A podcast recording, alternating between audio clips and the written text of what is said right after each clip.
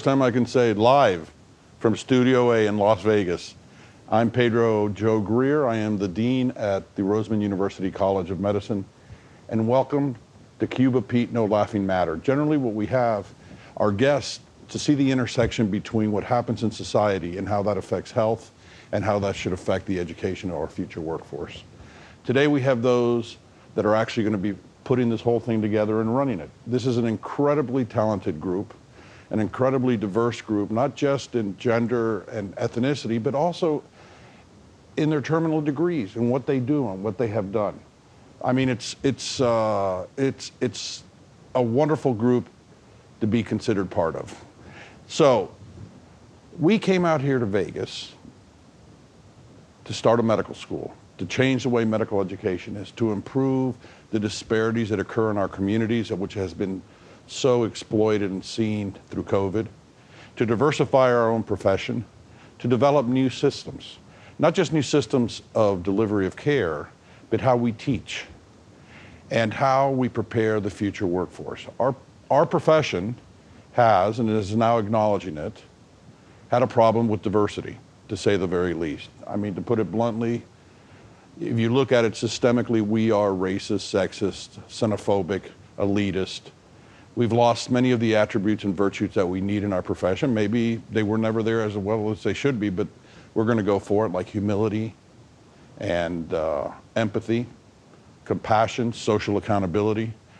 And as we introduce what we're doing here, you're going to see how we're fitting all that into education and how we want to make it so that Vegas, what happens here, the world comes to see because it's the right way to do it. I'd like to start, first of all, I want to just introduce everybody here. I have Dr. Luther Brewster back there. I have Dr. Marin Gillis, Dr. Cheryl Brewster, Dr. Karen uh, Esposito, and uh, Christina Conley. This is the senior executive team that we have. They are all going to have different roles in what we do in forming this and putting this together. So I'm going to start off with how are we going to diversify our medical school? Well, first of all, you have to start off with diverse leadership, which I think we have. But then we have to have diverse student bodies. And that is being led by Dr. Cheryl Brewster. Let me just tell you a little bit about her because she is so impressive.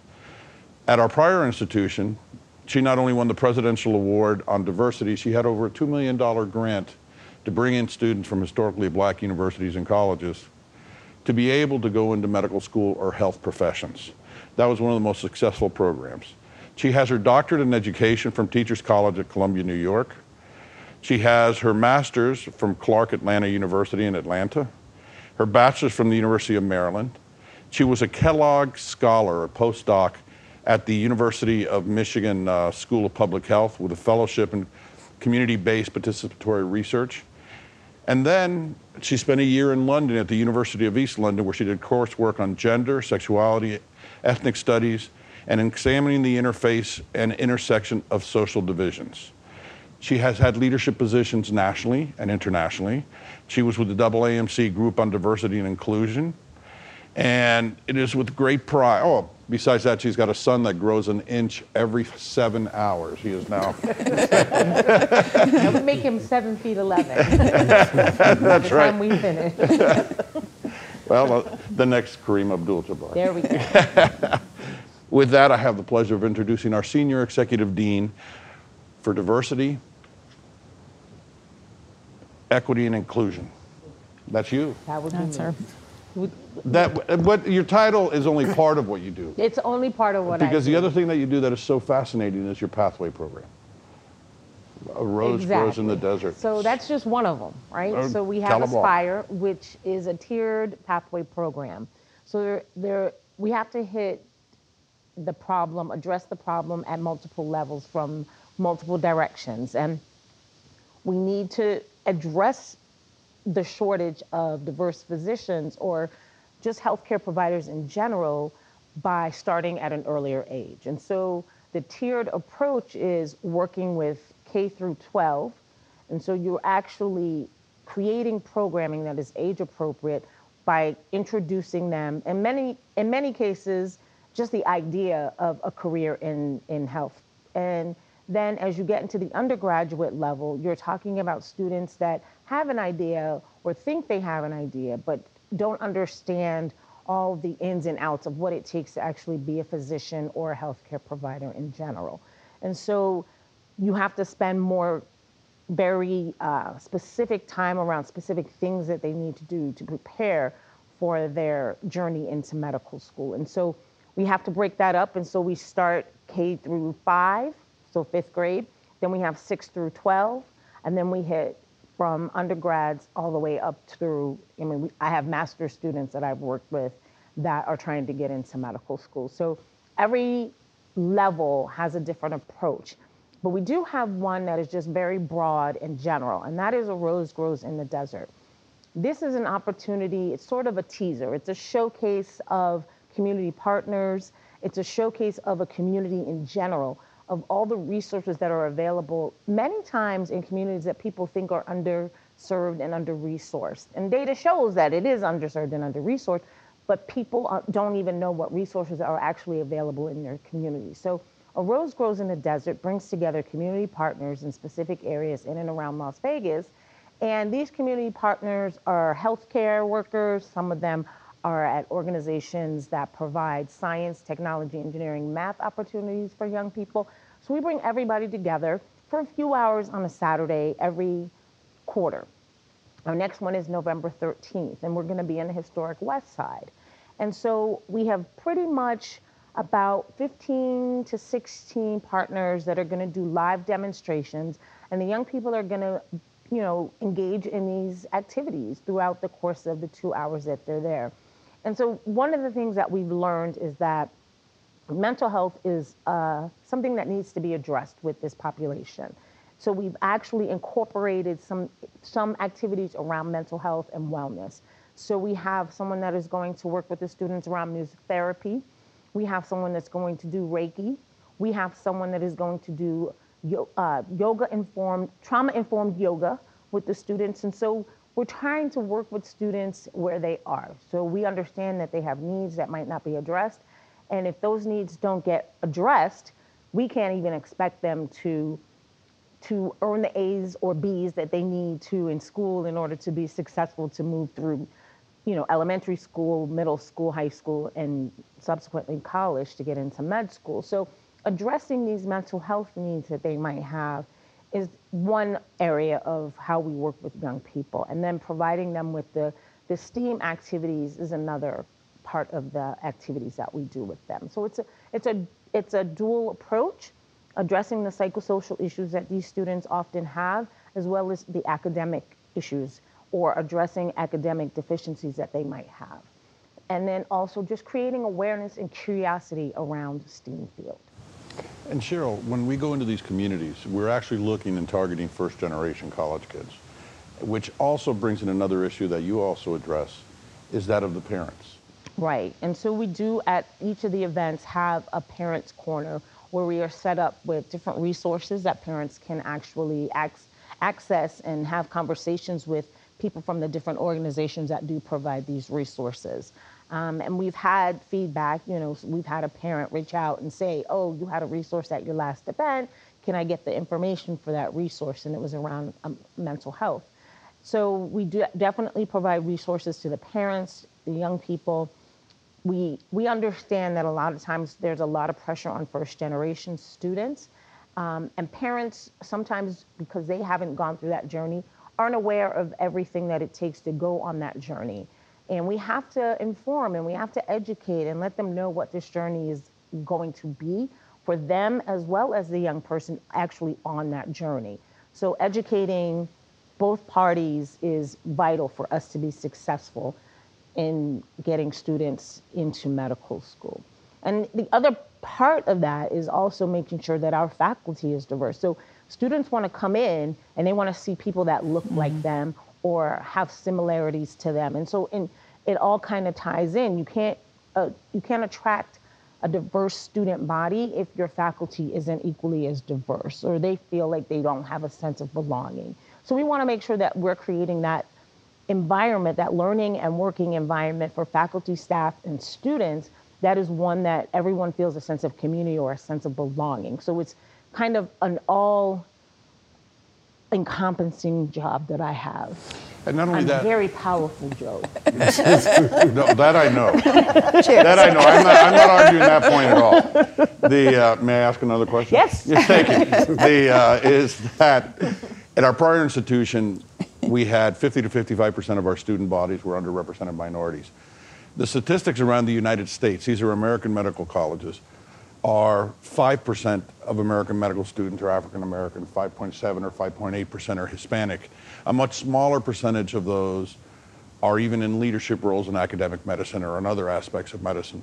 For example, 10 to 12% of leadership roles in medicine are women. Almost half of the profession are women. So it's not just a matter of diversifying, but the inclusion and the equity to allow people to not just feel part of it, but also ascend in their respective organizations.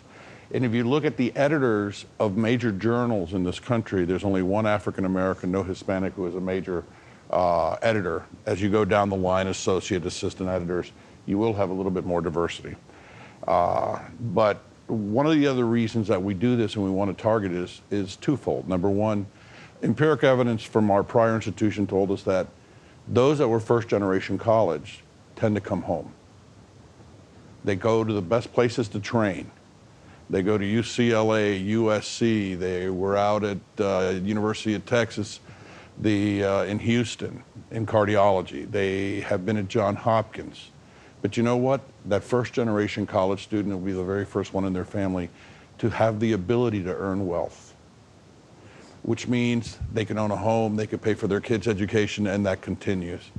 I'm my own family, my father's the first one in our family to finish high school, much less go to college and become a doctor.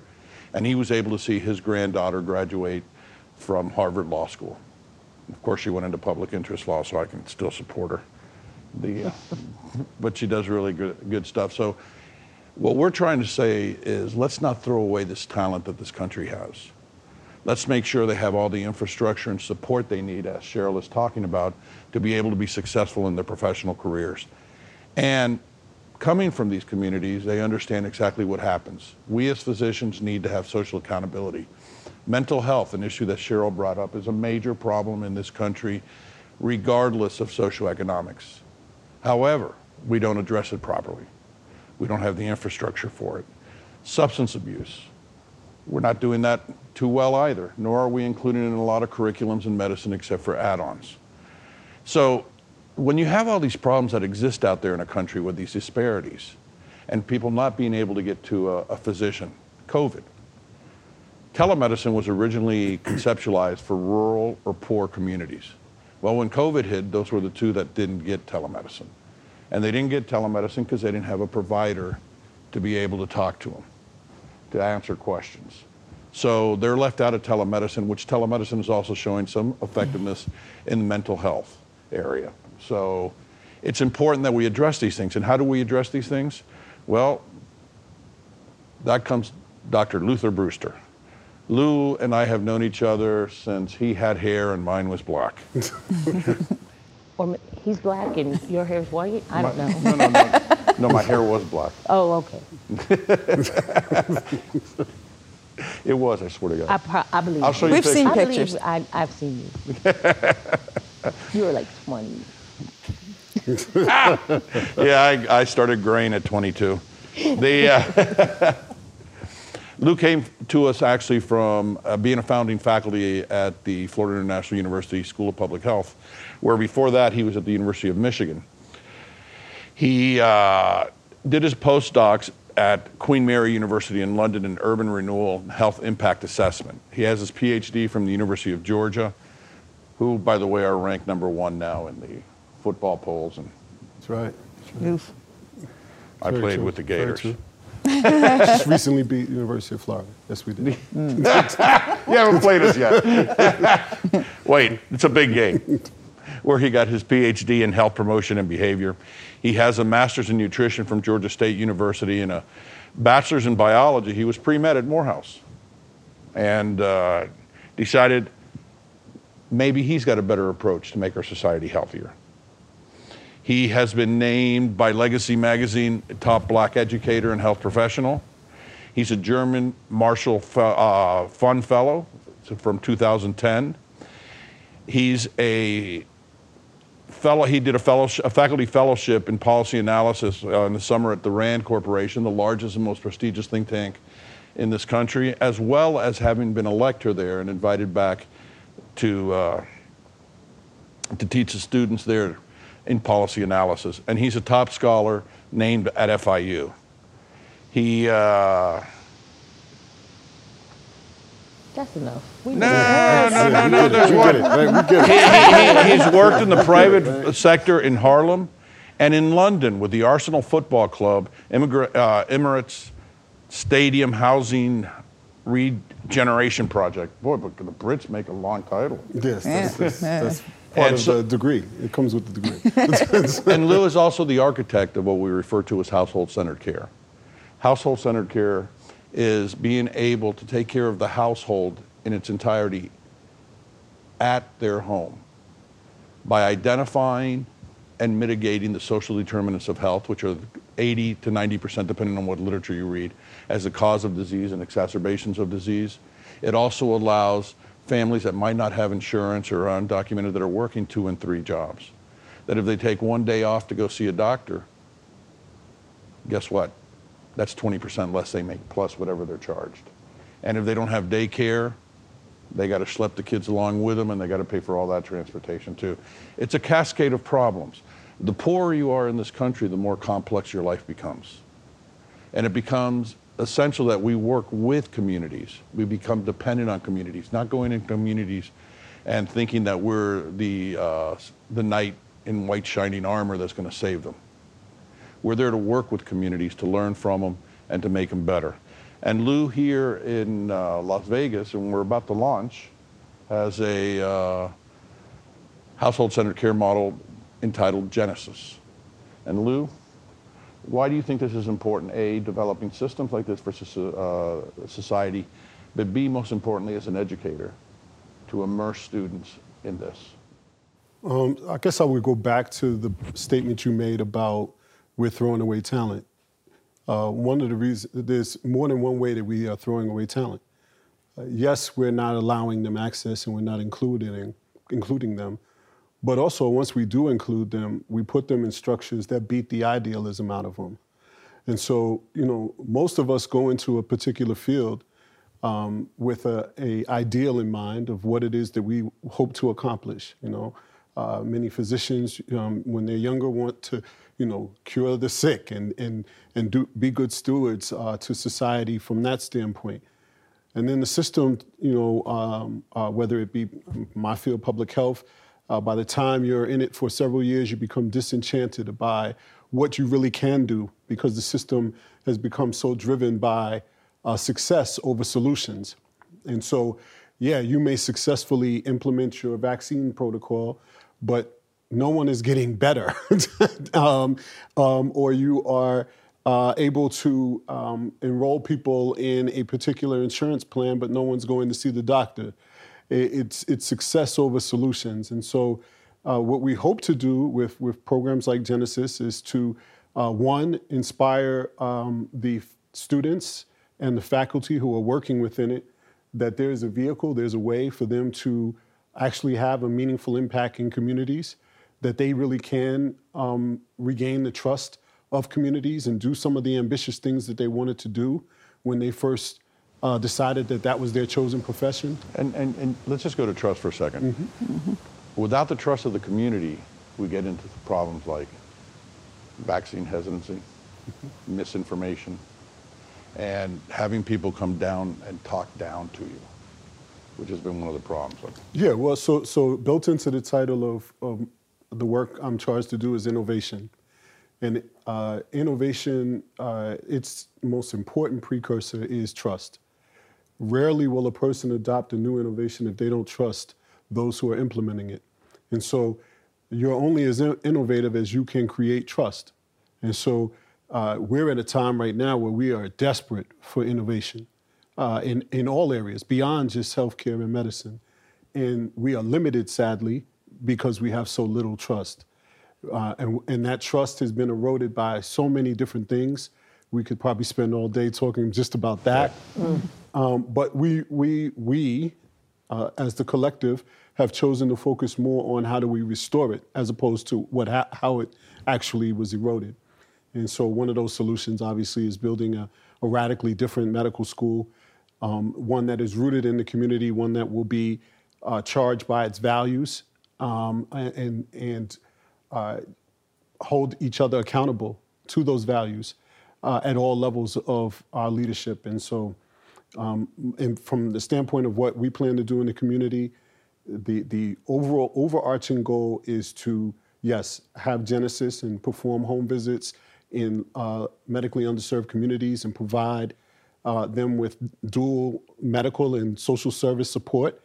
Uh, coordinate that service with our Roseman Medical Group, our permanent care practice, um, but also then train students in that model, um, not just medical students, but nursing students, pharmacy students, dental students, uh, which is the calling card and the strength of, of Roseman University.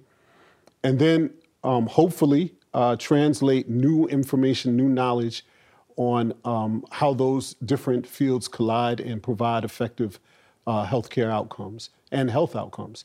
And so, um, blending all of those things together, seeing to it that we are um, having a representative uh, um, voice in everything that we do.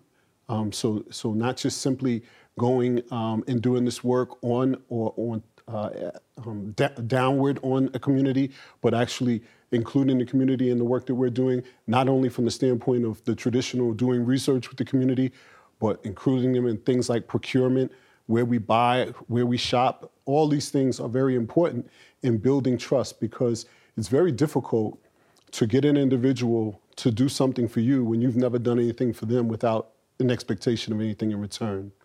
And so that's where we will be different. And I think that's, that's the beauty and, the, and kind of the joy of doing this work. You, you said a couple of things. One I want to touch on was you mentioned the word vehicle, so I want to talk about the cars. Okay. And number one. and number The new cars, go. the new cars we just got today. Yes, Yeah. yes, yeah. Well, Yeah, Get bring that. it. And, and number two, innovation and technology. Mm-hmm. When you talk about technology, people don't think about utilizing that appropriately to aid and be able to expand, and particularly in very vulnerable communities. I'd like you to talk about the platform that you've been working on that we're going to be using here. Yeah, so technology all over the world has been um, a incredible tool for leapfrogging um, some of the deficits in uh, low income or marginalized communities all over the world. Um, uh, whether it be jumping over landlines to uh, broadband systems in, in Africa, um, any number of other examples. And so we're no different here. Um, we believe that if you can uh, um, develop a certain level of trust with the community, that um, being able to introduce um, technology that is driven by them and not us just kind of technology assisting them, but actually doing things that allow them to enter their own information, own their own information, which is another shortcoming of, of uh, technology is it's all about collecting your, your data and selling it to the next person to make your next million. Uh, but, but that's not the goal here. The goal here is for you to actually borrow or partner um, in the use of their data, and, and they always retain the ownership of it.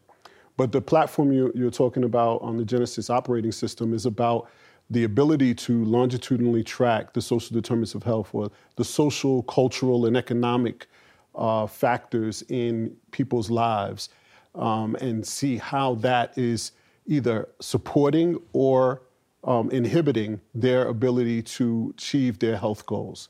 And so, to the extent that we are able to um, educate them while simultaneously having them play a, a large part in entering that information, uh, is where we'll gain real success. It's where we'll be able to help even more um, households and families as a result of them helping and engaging us in this process of trying to help. And then as time moves forward, who knows? You know, maybe we can become, we can create a phenomenon where the, the consumer becomes the provider, right? Where they can begin to help their, their neighbor or help uh, a medical student to learn a particular uh, topic that, you know, um, related to the social terms of health. And so this, there's just tremendous um, opportunity when you use technology in a responsible and um, ethical, Ethical way. way. Yeah, there you go. Right, there's a lead in for, for, for Dr. Gillis, right? And uh, uh, along with that, m- uh, my profession, and particularly my generation, perhaps the generation that uh, followed me, are very fearful of analytics in medicine. And so by introducing the student to analytics at the very beginning and how it can optimize the care of a patient, means we also have to train the, the students differently. No longer is it that it all has to be in your mind to make a diagnosis. Now you're going to have evidence-based studies. Now you're going to have algorithms, and you have to train a physician to be able to differentiate if somebody is an outlier from those algorithms. How to communicate, because all this information is going to be right there on the screen. To communicate that to your patient, to be able to appropriately treat that patient and do it together with the patient. By the same token, we got to get physicians to start listening better. Yeah, but also there has to be um, their ability to also apply their critical thinking to technology and innovation also, right? Yeah, And be very, very shrewd in their ethical consideration of the technologies that, that, that are coming online. If individuals are not, if, if they're using an algorithm that's already biased, um, if you're, you're doing, you're using, um, uh, or if individuals are opening up uh, access to data that is already um, biased against one group over another, uh, then the students, if they just kind of lock follow uh, the, uh, the, the outcomes or the, the recommendations posed by that algorithm, then we, we end up with the same system that we currently have, Activation of bias. but even worse. Yeah, it becomes indoctrinated even further, and we call it science. So now we have a, we have a risk of, of making bias and, and racism and discrimination scientific, which it has. which it has. Which is a true but very sad comment. And there you have it from our Senior Executive Dean for Community Health Innovations, Dr. Luther Brewster. By the way, if anybody has questions, you could put them in the chat room and just list the questions, and at the end of the show, we'll be answering these questions. You had mentioned ethics. I think ethics is the core of what we do and something very, very important. Our Senior Executive Dean for Faculty uh, Affairs and Learning Innovations is a philosopher, a bioethicist, and an award-winning medical educator. She is ant- internationally recognized. She's actually international. She came from Canada. I Canada. was waiting for it. I was waiting for it. It's a foreign country. I was like, I wanted to see how sakes. long. the uh, who was actually at the uh, University of Nevada, Reno, prior to coming to our institution in South Florida and then coming back here. She is uh, she's a director of the USA Working Group and director of the International Academic Affairs for the Cambridge Consortium of, for Bioethics Education. She is the co-founder of the Ethics and Humanities uh, Education in the Health Profession Affinity Group at the American Society of Bioethics and Humanities, which she has all, which she co-chaired from 2013 to 2020. She's a Macy Harvard Scholar. She served for three years on the steering committee for the AAMC, that's the American Association of Medical Colleges group on women in medicine and science. And it is with great pride that I introduce somebody that is not only an incredible educator, put, having put together hackathons and studio design teaching, because as you listen to what we're saying, the world out there is a lot more complex than the disease of an organ. And unless we can understand and put all these things together, we're not going to produce the future, future workforce we need to improve the health of this nation. The, uh, with that, I have great pride in introducing Dr. Marin Gillis. Thank you, Dr. Joe. um, so I have a number of hats, and I'm first going to talk to you about what we're doing in my office for faculty development. Because as we're talking about having a brand new approach to medical education, as you've been learning about, and we're trying to recruit first gen, um, we have and we're a community embedded medical school, we're going to have to rely on, on, on clinical educators who have not been trained in this new way. And, and uh, uh, what she's saying is very few doctors have been trained in how to teach. Well, there's how to teach, but how to teach Properly. how we teach. Yes. Right? So, uh, or what we want to have taught. The, the old saying in medicine was, see one, do one, teach one. No, but, but, but one of the, th- so I, when, I, when, I, when I speak about what it is that I do and why something like faculty affairs is at the level of the development of a new medical school like this is because unless you prepare the educators in this way, they're not. They're just going to be perpetuating everything, and they're going to be confused. And so we're going to have things in the classroom, and then they're going to be in clinic and not understand, you know, what's going on. So we're going to be uh, relying on a lot of educators, like physician educators in our community, and uh, my job is to uh, help them understand things like social determinants of health, like understand um, the kinds of things that we're going to be doing, what household-centered care is. Um, and one of the reasons why it's exciting to be at Roseman is because Roseman University of Health Sciences um, cares about innovative education. And so, of the things that my office is going to do is to prepare all of our faculty um, with the Roseman six point mastery learning model.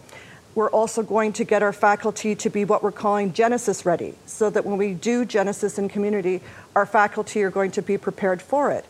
Um, and that's a very exciting thing. So the first thing my office is doing is that we're putting together a clinical faculty newsletter, which is going to address educator development per se, so just basics in education, you know, like how to develop a curriculum, how to give feedback.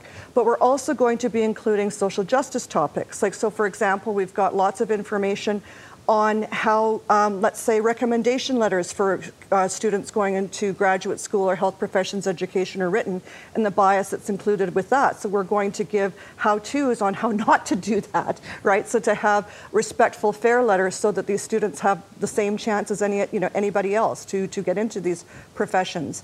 So we're going to be developing clinical faculty with regard to education, with regard to social justice issues, and to prepare them for our innovative curriculum. And talking about social justice, we talked about the pathway of bringing students in, but a pathway doesn't just stop when you get to medical school. It continues afterwards. And you have plans for that also, don't you? Oh, absolutely. Um, one of the other things, because at our previous institution we were so successful in what we did, we have a number of our former graduates who are now just starting careers in, in medicine themselves. And they're all over the country and they're asking what we're doing because they've been following us because they were you know, introduced to us and they believed in us, and now they're out in the world and they've said anything we can do. So we've decided that we're going to start a fellowship program to train them to be educators. And so by the time they're finished that, they can be mentors to our new students. Excellent. And they will educate the way we want. We, well, the way, the best way, the best way, the Roseman way. We're going to have a new indoctrination. the. Roseman way. And, and the beauty of all of this being at Roseman is when you are out there and you're meeting a child that perhaps wants to be a physician and they're first generation college, we're giving them options. Mm-hmm. They can go to dental school, they can go to medical school, they can go to pharmacy school, they can go to nursing school or graduate nursing. That's what's exciting about this because we, when we're going to be doing interprofessional education, you know, in the programs themselves, that's a mirror of what the real world is like. It's 100%. 100%. Well, thank you very much. You know, to put all these together, we have our Senior Executive Dean for Academic and Student Affairs. Uh, it is with great pride that I introduce a, another foreign born, this, this one from uh, Germany, and also uh, first generation college. What is so impressive uh, about Karen Esposito First of all, this is the only medical school in the country where you have a Cuban named Greer and a German named Esposito. But uh, Karen has an MD, a PhD. She was Phi Beta Kappa as an undergraduate, AOA, which is a similar honor society in medical school. She's one of the most accomplished academicians and administrators I have met. Her intellect, as well as her passion, and besides all that, she's also a, a very accomplished classical musician. And, and I'm not going to mention that you climbed the Alps with your dad. I didn't think you were. You weren't. I didn't. We had a bet. We had a bet for that. I, I didn't. I said I'm not going to He's it. not gonna- gonna not gonna say it. I'm not going to mention it at all. Perfect. Prior to her coming here to Roseman, she was with us in South Florida, where she was the Executive Associate Dean for Student Affairs, a Professor of Psychiatry and Behavioral Health, Associate Dean for Curriculum and Medical Education, and the Associate Dean for Academic Affairs for Women in Medicine and in Science. as well as all that, she put together and launched the very first psychiatric program at an FQHC that's primarily outpatient to really deal with the problems that are occurring there. The very first and one of the most successful right now.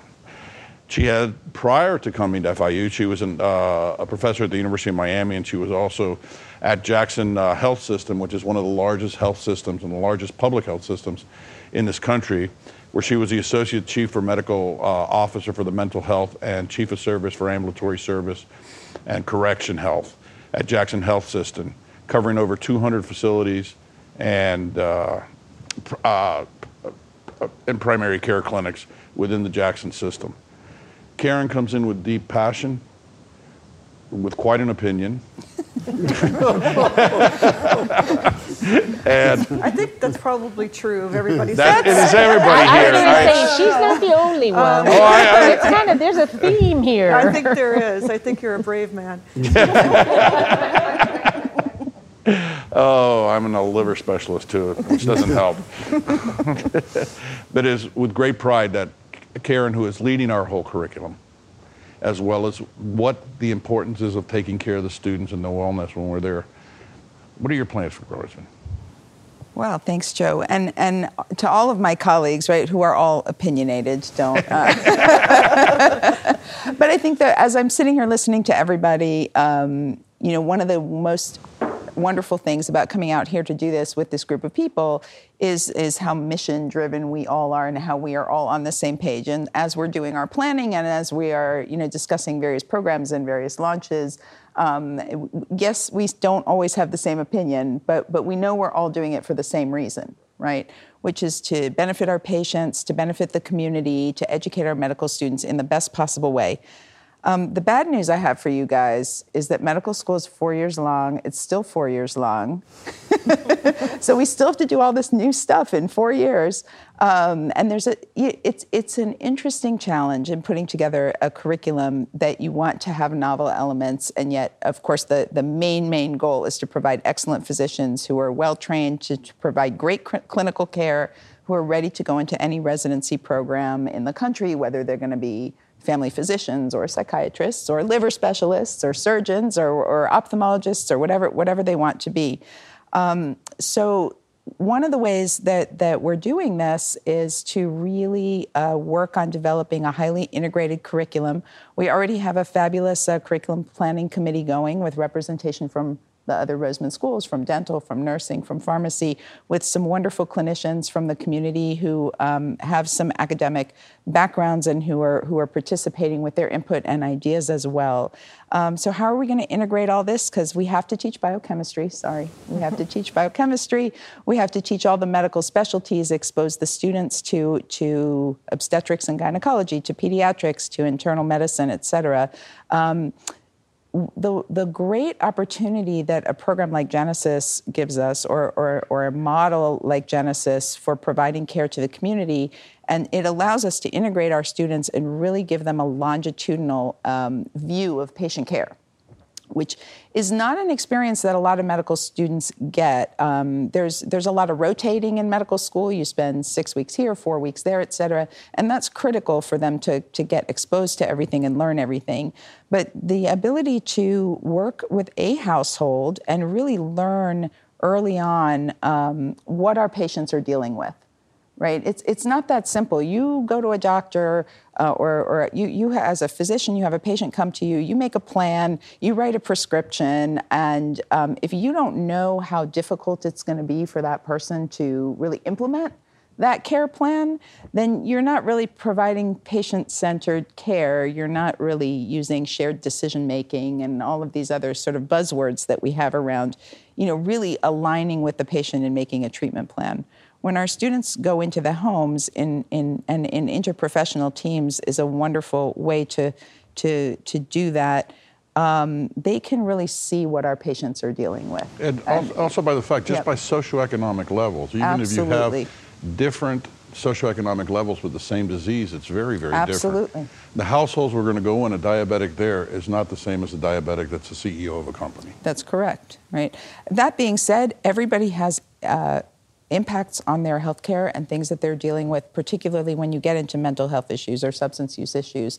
And so, really getting that perspective, one of the neat things that we want to have the opportunity to do here as well is to have our students manage. Um, groups of households as teams so that they're really getting a team management concept at the same time as a practice like how do you actually manage a practice how do you look at data right how do we actually see um, how do we see how things are progressing?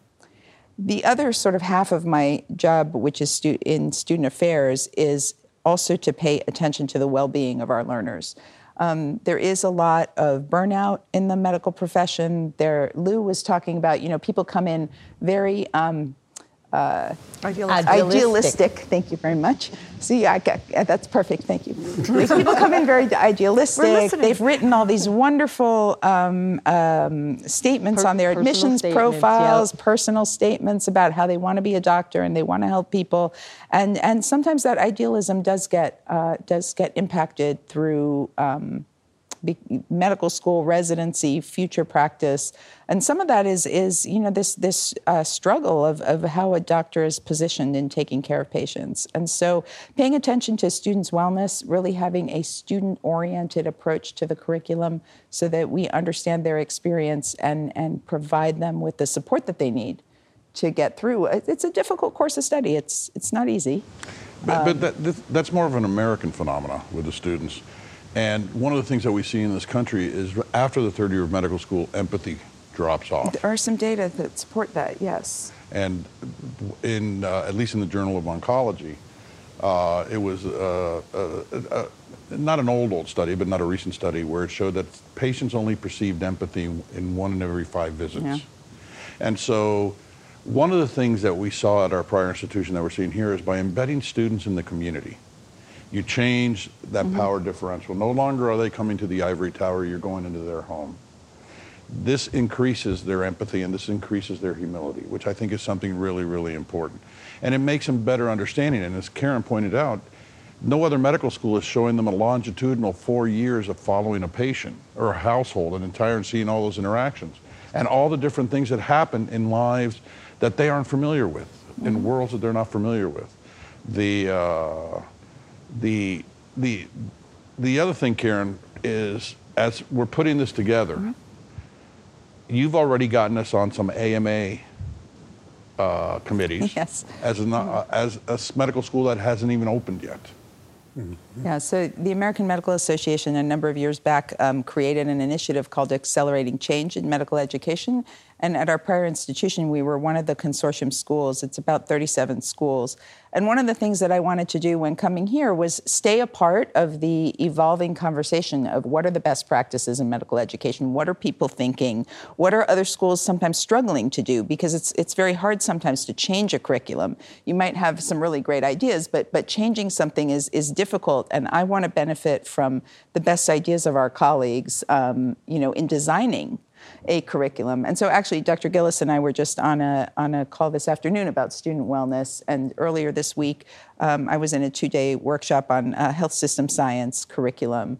And so I really appreciate them allowing us to uh, to take apart uh, and and you know understand that that as a developing school we may be able to implement some things um, that that are on everybody's mind as you know this is something that we really need to do. Um, so I appreciate being part of that conversation. Well, I mean, I think collectively, the reputation of, of this group of each individual as well as collectively has opened many doors for us and things that have never been done. One of them is your representation with the AMA. The other one is the uh, Arnold P. Gold Foundation, which has the Gold Humanism Award. Well, schools are not allowed to enter into that until they've graduated their first class. They've already allowed us that once we start with our first class, we can begin that process, which is something that, Marin, you really Yeah. championed. And you took it through the roof. And guess what? You're doing that again. Exactly.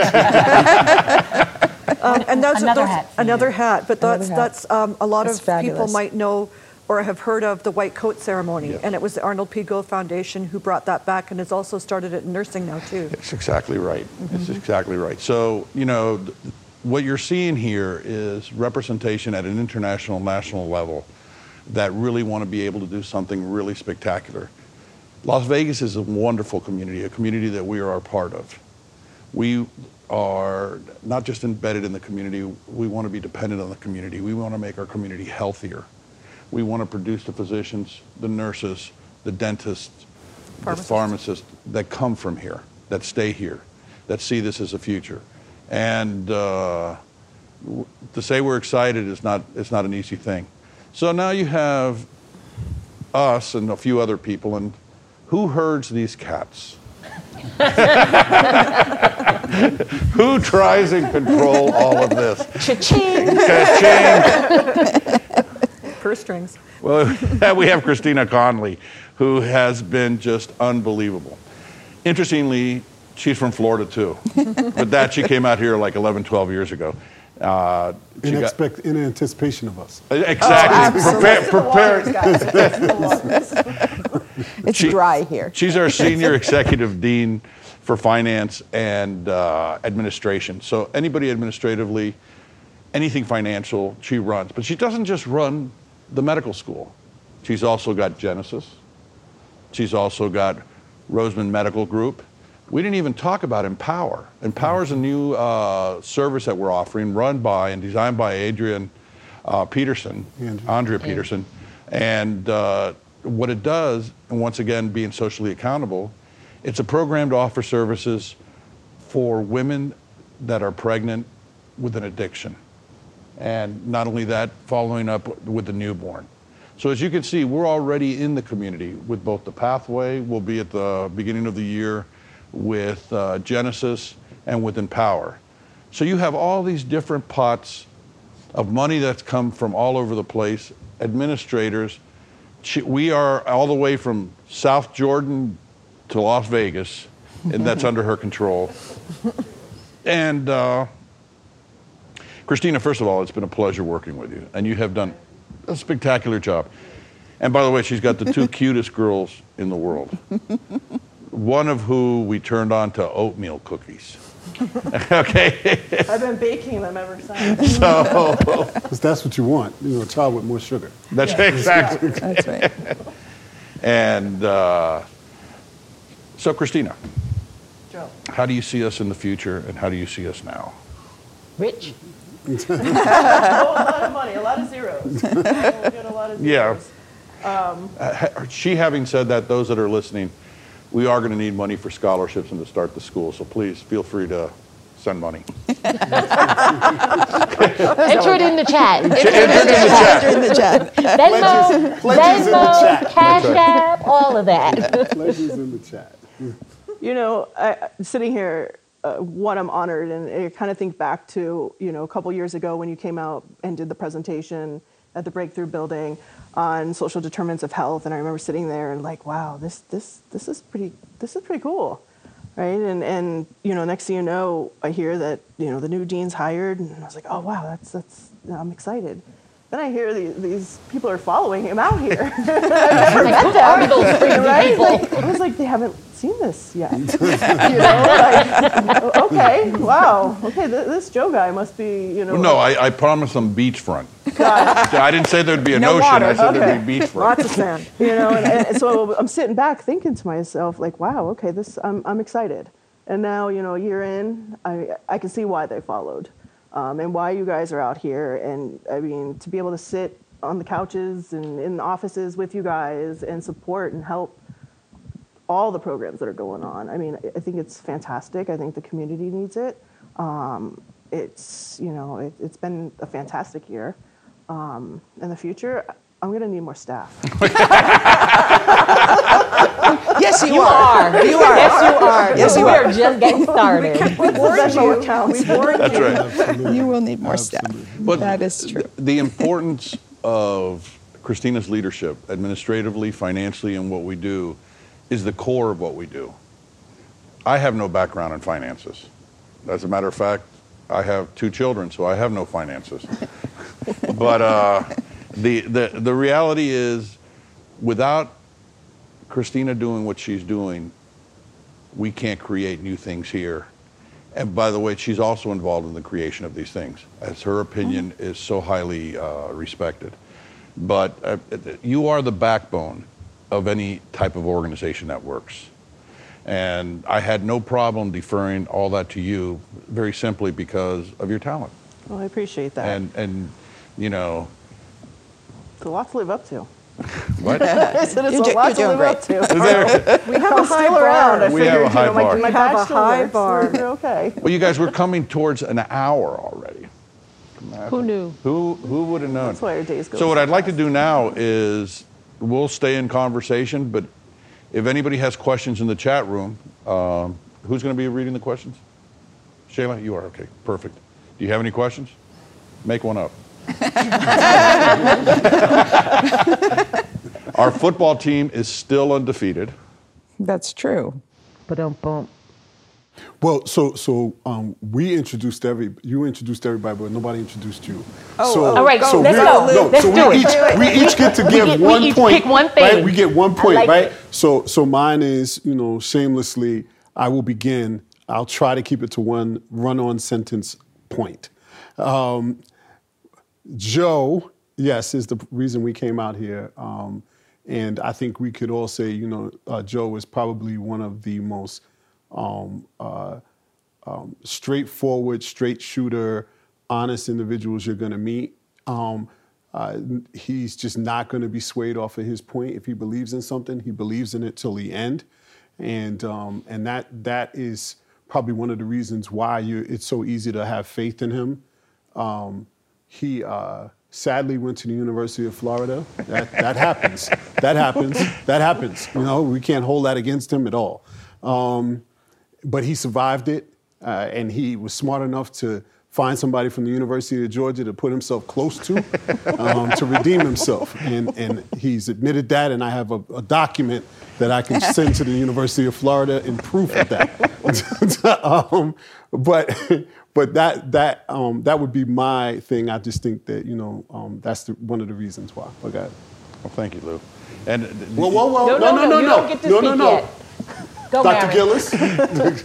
Uh, I think that you have the most um, incredible sense of integrity.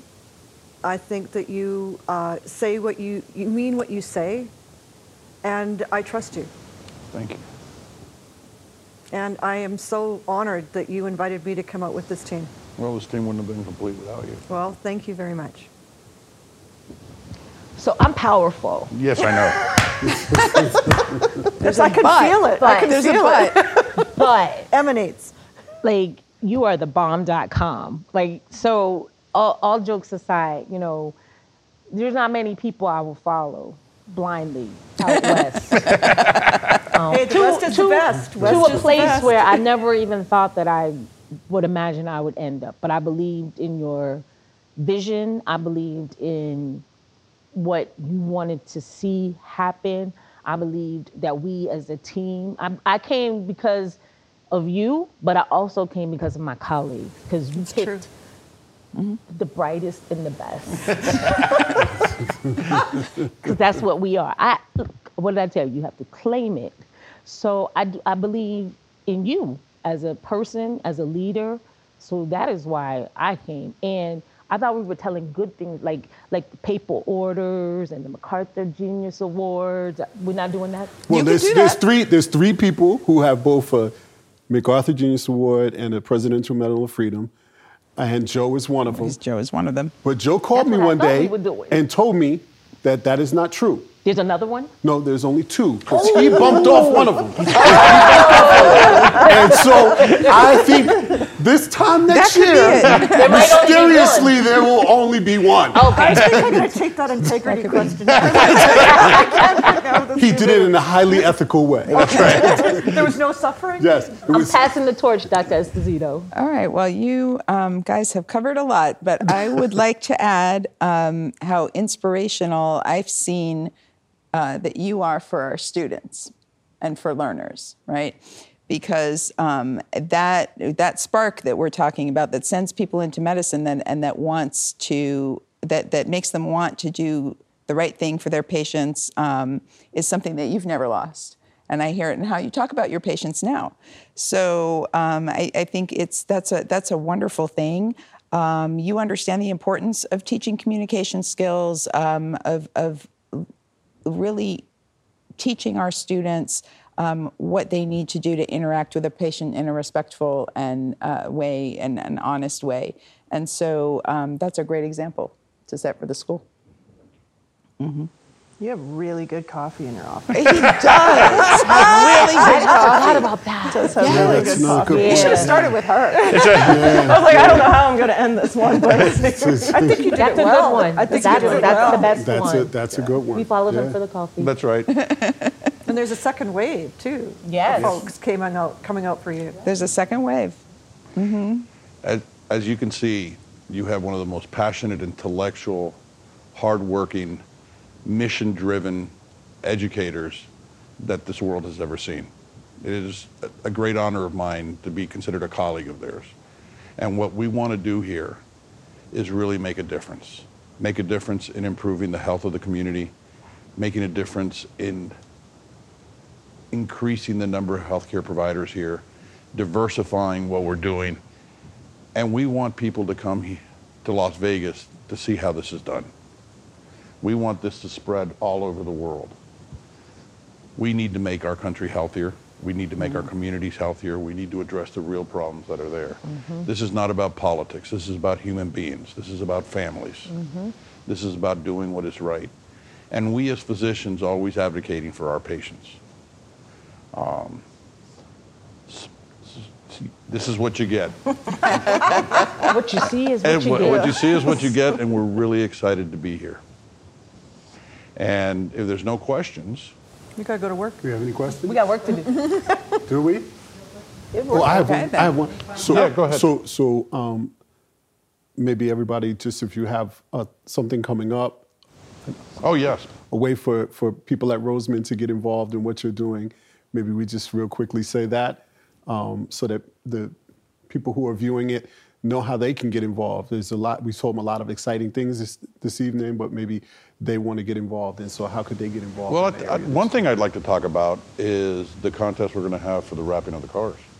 Yeah. So so okay. So I'll lead it off then. All right. So uh, so we uh, um, are ordering electric vehicles for Genesis, and uh, those vehicles will be wrapped with uh, um, the art of local artists, um, and they will engage in a art competition, and we're calling the art um, Apple Art Competition, and uh, we call it Apple Art Co- Competition because uh, we were talking in the office one day about um, idealism, and uh, the art competition is rooted in um, pres- putting together a piece of art that um, demonstrates the world the way you wish it were in a particular social justice issue. And so, homelessness, how would you see homelessness in the, um, addressed in the future? What does that look like from a artistic point of view? And so, um, Apple, we figured, you know, we would offer sort of a, an example of it. So, uh, when we first got here, I wanted to give people ice cream. I don't know if y'all remember that, right? I wanted to give people ice cream when we did outreach events Which was not supported by the which dental was school. not very supported.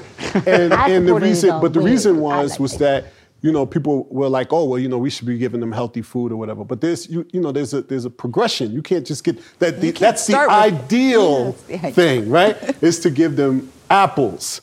Right, but in actuality, they want ice cream right now, and so what we so we have this image of a, a apple on top of an ice cream cone, and that's the, that's sort of the mascot of this art competition, so that people understand sort of how how you know how we can marry the practical with the ideal uh, to get to where we want to get to. So that that competition uh, is coming up, and and uh, we're really excited about what that's going to look like. It's a partnership with the City of Las Vegas uh, Department of Cultural Affairs. Marin, how important is art and humanities in medicine? Very, very important. Um, I think that, no, there's a number of things, and, and, and I was going to mention that when you were talking about STEAM and not STEM, which just warmed my heart. Um, and uh, uh, because the arts in themselves, they're just good things. They help us make meaning of things. And in student wellness, for example, um, reflective writing is very helpful. Expressing what's going on to make it manifest is a very important thing. But it's also good for other things, right? It, um, so it could be uh, something that people who are trained in the arts or have artistic backgrounds, we say that um, this is where you know you're creative. You can think outside of the box. Like instead of doing something the way it's always been done, like to have free reign to be able to do something, and through those kinds of avenues, that's how innovation can take place, right? So that it has a really important p- part, like to think creatively in any field, right? But with with the STEM, like without the A, you know, it's it's like you're just it's rote, Yeah. you know, and and you're not. You can solve problems, but not solve problems in given ways as opposed Mm-hmm. to making new ways or, or, or even saying that's really not the problem. What the problem really is, is something else. So, And, and with this background and the patient, papers on reflection and, and narratives, it becomes vitally important because in the future workforce, one of the things that we want to do is also our future change agents. And if a professional or anybody cannot stand up and tell a story, you cannot make change. And not only that, when you tell stories, it also brings a divided nation together. It lets people talk and discuss. You see people's humanity. You're right. Or from their point of view, from like, mm-hmm. because the thing about the humanities versus the sciences, let's say, is one of the things that we are as humanists is, and, and you know, in gold humanism as well. When gold humanism got their new slogan, the way I describe it's, it's a humanity is at the heart of healthcare, right? Mm-hmm. Like, or the human even at the heart of healthcare.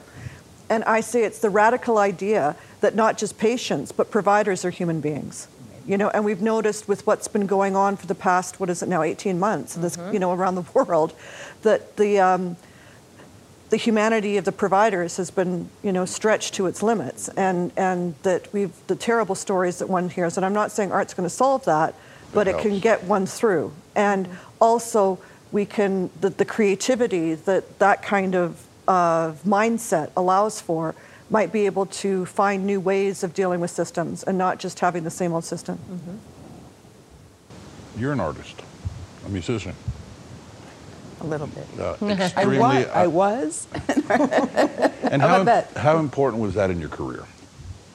Oh, it was very important in my career, um, and I think that um, certain, certainly during the time that I was in medical school and residency, it was really important for me to, to have rehearsals, to be uh, performing. Um, that that was that was a lot of fun. Well, some of It's a us nice contrast. were just getting an MD. She was getting an MD, a PhD, and being a classical musician. I used to listen to a lot of rock and roll. I also used to That's listen my to art. a lot of rock and roll. Listening is your instrument. Uh, we had a band when I was 13, 14 years old, but it didn't go anywhere. Oh, oh, oh! A, a- an espresso for anybody who can name that band. Oh, oh, see, that's a that's another trivia question Yeah, that you the Joe know. trivia right there. They, you Joe got me on trivia. that. And and I, and, and, Yes, and who okay. else was in the band?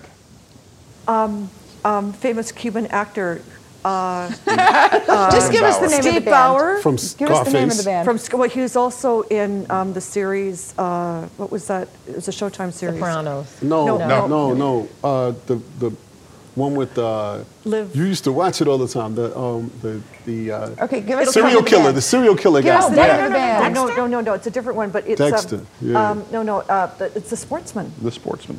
The Sportsman. You guys, it was 1968, okay? I wasn't born. No, No. I'm just playing. that was it. And with that, if there's no questions, I'd like to tell everybody thank, uh, thank you for offering us this opportunity to be here. Not just this evening, I mean in Las Vegas, and doing what we're doing.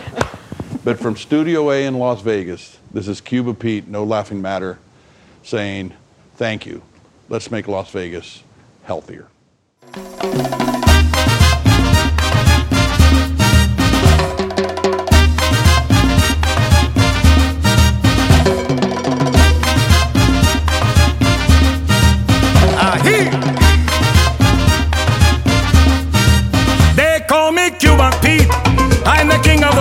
When I play the maracas, I go chick chicky boom, chick chicky boom.